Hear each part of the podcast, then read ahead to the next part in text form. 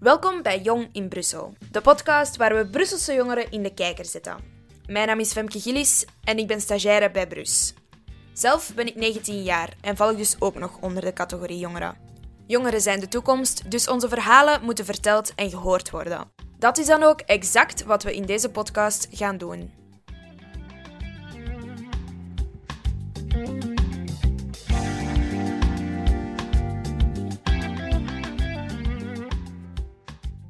We horen allemaal Ibrahima, Adil, al die jongens. We, we horen dat, we weten dat.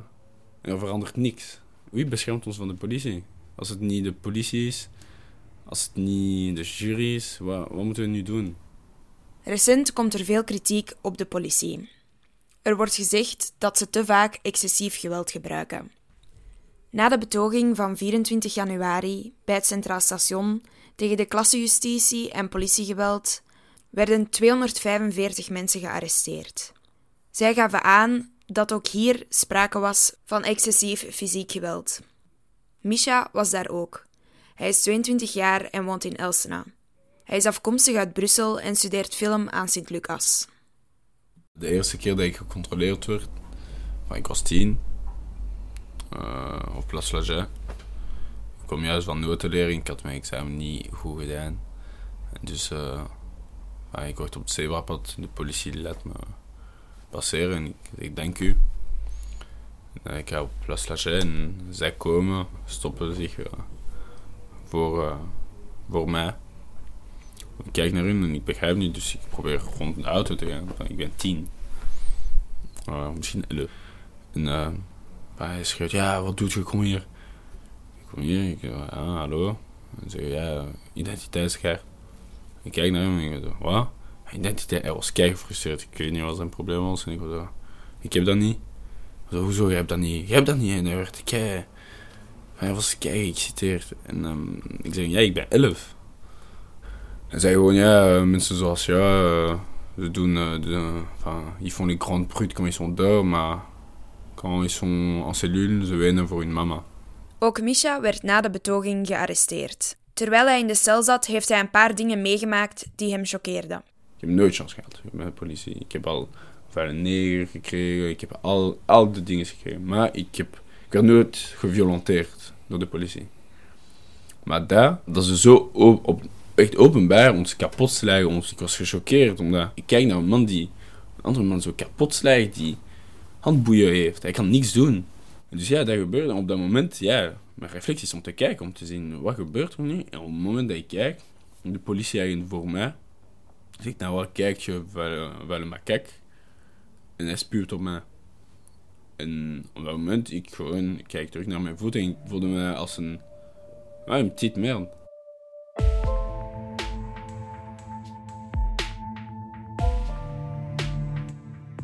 Maar ik wist dat wat ik nu aan het doen was, was de beste ding die ik kon doen. Om gewoon niet te reageren. Normaal gezien, normaal gezien gewoon, niemand spuugt op jou. Ik doe dat niet. Ik doe dat gewoon niet.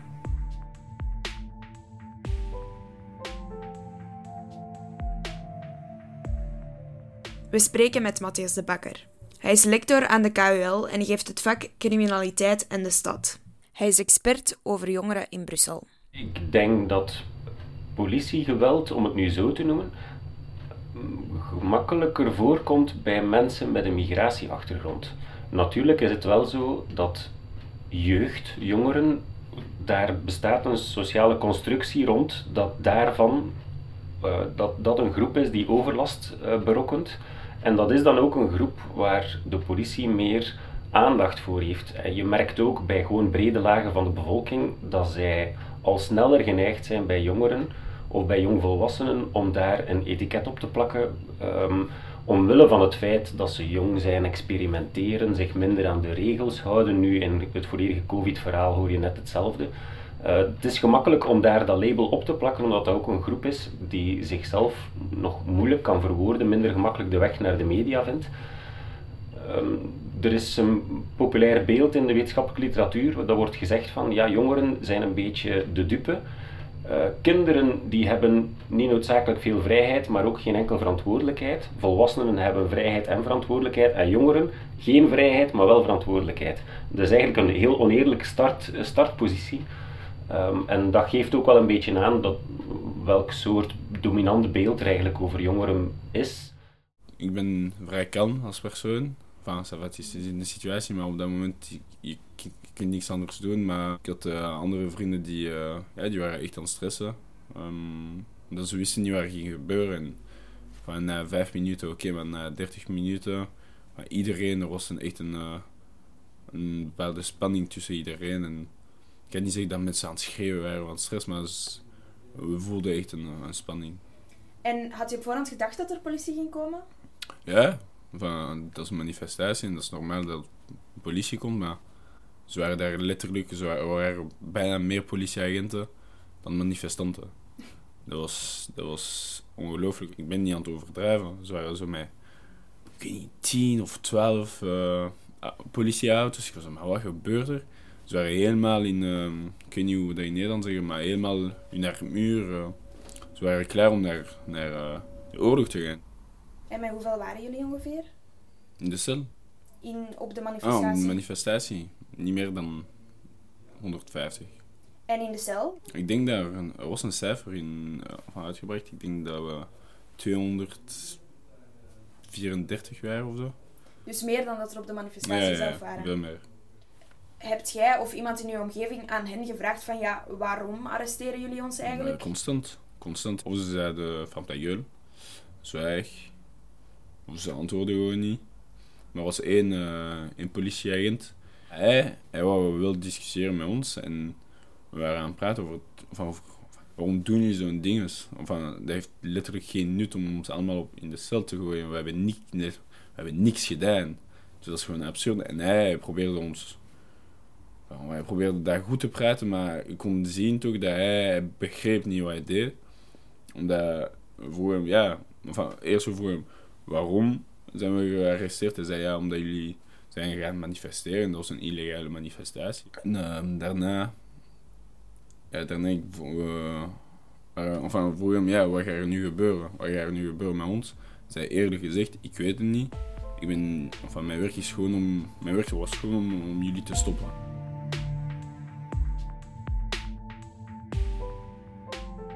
Het Belgische publieke debat um, ga je pas krijgen wanneer er per toeval jongeren bij betrokken zijn uit gegoede middenklassegezinnen. Zoals naar aanleiding van die uh, manifestatie rond klassenjustitie, waarbij tientallen, meer dan honderd jongeren zijn opgepakt. Um, um, daar is nu wel weerklank van. Omwille van het feit dat het niet alleen maar gaat over die jongeren met migratieachtergrond in de arme wijken in Brussel, maar er ook een aantal andere jongeren tussen zitten. En die komen dan thuis bij hun ouders die veel mondiger zijn en daardoor begint het wat meer in de actualiteit te komen en begint het een beetje weerklank te krijgen politiek. Dat is eigenlijk ongelooflijk cynisch, maar dat is al, dat is al vele jaren. Het voorval met Adil bijvoorbeeld was hier in Brussel een, een aardbeving. Maar in de politiek was dat een kleine rimpeling. Dat is, ja, dat is indrukwekkend. Maar het is ook een beetje cynisch. Het is bizar waarom daar zo weinig weerklank over geweest is in de parlementen in de voorbije weken en maanden. En ook de meerderheid waren geen politieagenten van Brussel. De meerdere waren van ergens in Vlaanderen, ik weet niet waar, van waar ze kwamen. Met de um, hervorming van politie en rijkswacht, naar aanleiding van de Dutroux-affaire, is men ertoe gekomen dat wijkgebonden politie minder en minder aanwezig was en dat daar minder en minder op werd ingezet. En in Brussel heeft dat concreet ook als gevolg dat er vrij veel nieuwe agenten aan het werk zijn die niet van Brussel komen, die de context ook niet kennen, die met een verkeerd, verkeerde verwachting naar daar gaan, die al in de overtuiging zijn dat ze in de jungle moeten gaan werken, uh, waardoor die, die ontwapenende respectvolle manier van communiceren, ja, dat staat daar natuurlijk mee in contrast. Ehm, en die dan hopen na enkele maanden of jaren te kunnen transfereren naar een rustigere regio en daar dan de rest van hun carrière doen. Nu ben ik het zwart-wit aan het voorstellen, ik weet dat de, situatie grijzer is, maar dat is wel een, een patroon wat we nog altijd zien. En natuurlijk als, als ordehandhavers weinig vertrouwdheid hebben met de context, dan is het veel moeilijker om situaties um, gewoon in de vorm van een communicatie en gesprek op te lossen. Het gevoel dat het feit dat die agenten, dat er daar heel veel waren die uit Vlaanderen afkomstig waren, dat dat de situatie erger heeft gemaakt? Ja, ja, ja. ja. Voor mij, de ding is, ze kennen niet Brussel. Ze kennen niet Brussel en ze kennen ook niet de jongeren van Brussel. Natuurlijk dat het moeilijker heeft gemaakt. Wanneer ik in de cel ben geraakt, ben ik was zo, enfin, ja, ik ga niet zeggen dat ik echt aan het stressen was, maar ik, je weet nooit wat kan gebeuren. Je hoort verhalen. Ja, ik heb ook enfin, ik heb nooit echt geluk gehad met de politie. Dus ik, ik wist dat nu, dus, ik weet niet hoeveel macht over ons. Ze kunnen alles doen, er is geen camera, er is niks. Dus als ze mij nu kapot slagen, ze gaan mij kapot slagen en niemand gaat niks doen. Uh, daarna is een van een caporal, die is gekomen in de, in de cel. En de caporal vroeg, ja, wie heeft, ge, wie heeft gesproken? Uh, waren mensen, ja, waren mensen in onze cel die zeiden, ja, fuck la police, on n'aime pas la police. En dus hij is gekomen en zei, ja, wie heeft gesproken? En niemand zei niks. Sorry, ja, niemand gaat iets zeggen. Ja, ah, oké. Dus hij ging bij, enfin, bij één per één, iedereen zei, heb jij gesproken? Zei, spreek nu. En die de hele tour, zo. Zet, zet jij dat, zet jij dat, zet jij dat. Om gewoon te horen aan de, aan de stem, als ze hem zou kunnen herkennen. En ik, ik was de laatste van de dingen. Ik was aan het stressen. En dus hij komt bij mij en hij zegt, ja, heb jij gesproken? En ik zei, nee. En daarna zei ah, oké. En hij zei, ja, jullie zijn allemaal, vous êtes tous une petite bande de pute. Maar het ding dat wat mij echt choqueerde, dat was, dat was een caporaal. In de hiërarchie, die man zou die andere politieagenten moeten controleren. En als je nu ziet dat zelf de caporaal, die normaal hun, hun baas moet zijn, ook zo'n ja, dat is een structurele probleem. En uh, op dat moment was een van de jongens. Hij stond recht. Maar hij had nog altijd zijn handboeien, zo, achter zijn rug. En een van de politieagenten, hij komt dichter bij hem en zegt, ja, ben je zeker dat jij niet hebt gesproken? En die jongen heeft zelf niet geen tijd om nee te zeggen. Dat, ik geef hem een mip, maar ik, dat was absurd. Zo. Hij geeft hem één mip, twee mippen. Ik was petrified. Op een bepaald moment, we mensen geven zo, ja, enfin, ze werden geslagen door politieagenten. Op dat moment, ik werd ik begon echt te stressen. ding is, het was fucking koud. We hoorden mensen schreeuwen, zo, ja, stop, stop met mij te slaan. We weten niet hoe laat het is. We wisten niet wat er gebeurde. Dus dat was ook, het was fysiek, het was ook psychologisch bijna.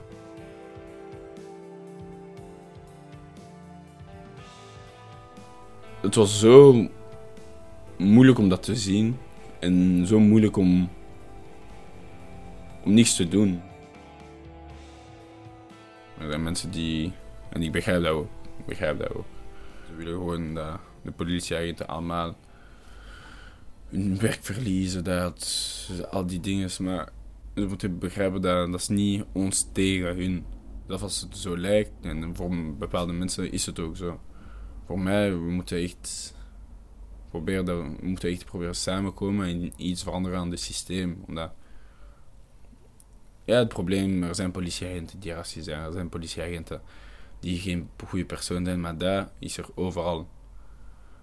Maar het probleem is niet die man die, voilà, hij wou op één dag politieagent worden en zes maanden later geeft hem een gun en een uniform en hij kan doen wat hij wil. Het probleem is het systeem die hem een politieagent laat worden. Er is inderdaad, als het gaat over recrutering van politieagenten, een probleem wat ondertussen ook binnen uh, de politie zelf hier en daar al wordt bevestigd. Ik meen mij te herinneren uit een interview met de nieuwe korpschef van Brussel-Zuid een aantal maanden geleden, dat hij dat ook zei van ja, de opleiding en de recrutering moet echt beter, want er is een probleem. We trekken eigenlijk niet de juiste mensen aan, of te weinig van de juiste mensen aan om, um, om, om goede resultaten te boeken en van dat soort uitwassen ehm, te vermijden. In een interview met Brus in december 2020 zegt Jurgen de Landsheer, de korpschef van de politiezone Zuid, dit. We moeten diverser worden. Al loopt die recrutering niet makkelijk. Als de relatie met de politie niet goed is, zullen ouders hun kinderen ook niet stimuleren om agent te worden. Mensen kijken niet meer zo op naar de politie als vroeger. Ik denk wel dat er aan de, aan de kant van de politie dat daar alleszins al een probleem zit. Dat we ook misschien in die zin niet te veel mogen verwachten van de opleiding, al kan die ook beter, maar dat er al vooral een probleem zit bij de recrutering. Dus dat het niveau van degenen die aangetrokken worden al te laag is, dat zij er met een verkeerde verwachting naartoe komen. Heb je het gevoel dat er een oplossing bestaat? Ik denk dat er altijd, enfin, er is altijd een oplossing, maar je hebt gewoon geen antwoord op. Dit verhaal gebeurt al jaren.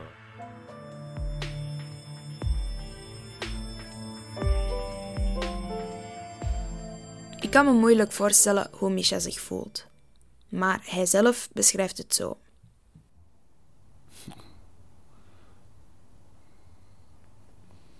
Eerlijk, ja, zeggen op korte termijn dat hij echt haat. Maar nu dat is gewoon. Ik ben gewoon triest. Ja, ik ben, ik ben van, van de situatie. Zou je zeggen dat je vertrouwen bent verloren in het systeem? ja. ja, ik heb nooit van de politie of van het systeem gewoon in het algemeen gehouden. Ik kan niet komen en liegen. Maar ik heb altijd respect voor hun geld. Ik heb altijd, zelfs als het niet correct was zoals ze deden met mij, of ik heb altijd gewoon minimaal respect getoond. Ik doe dat altijd bij iedereen. En, uh, maar nou, wat er nu is gebeurd, hoe moet, hoe moet ik nu echt respect vertonen wanneer ze wanneer ze zelf, ze respecteren jezelf niet.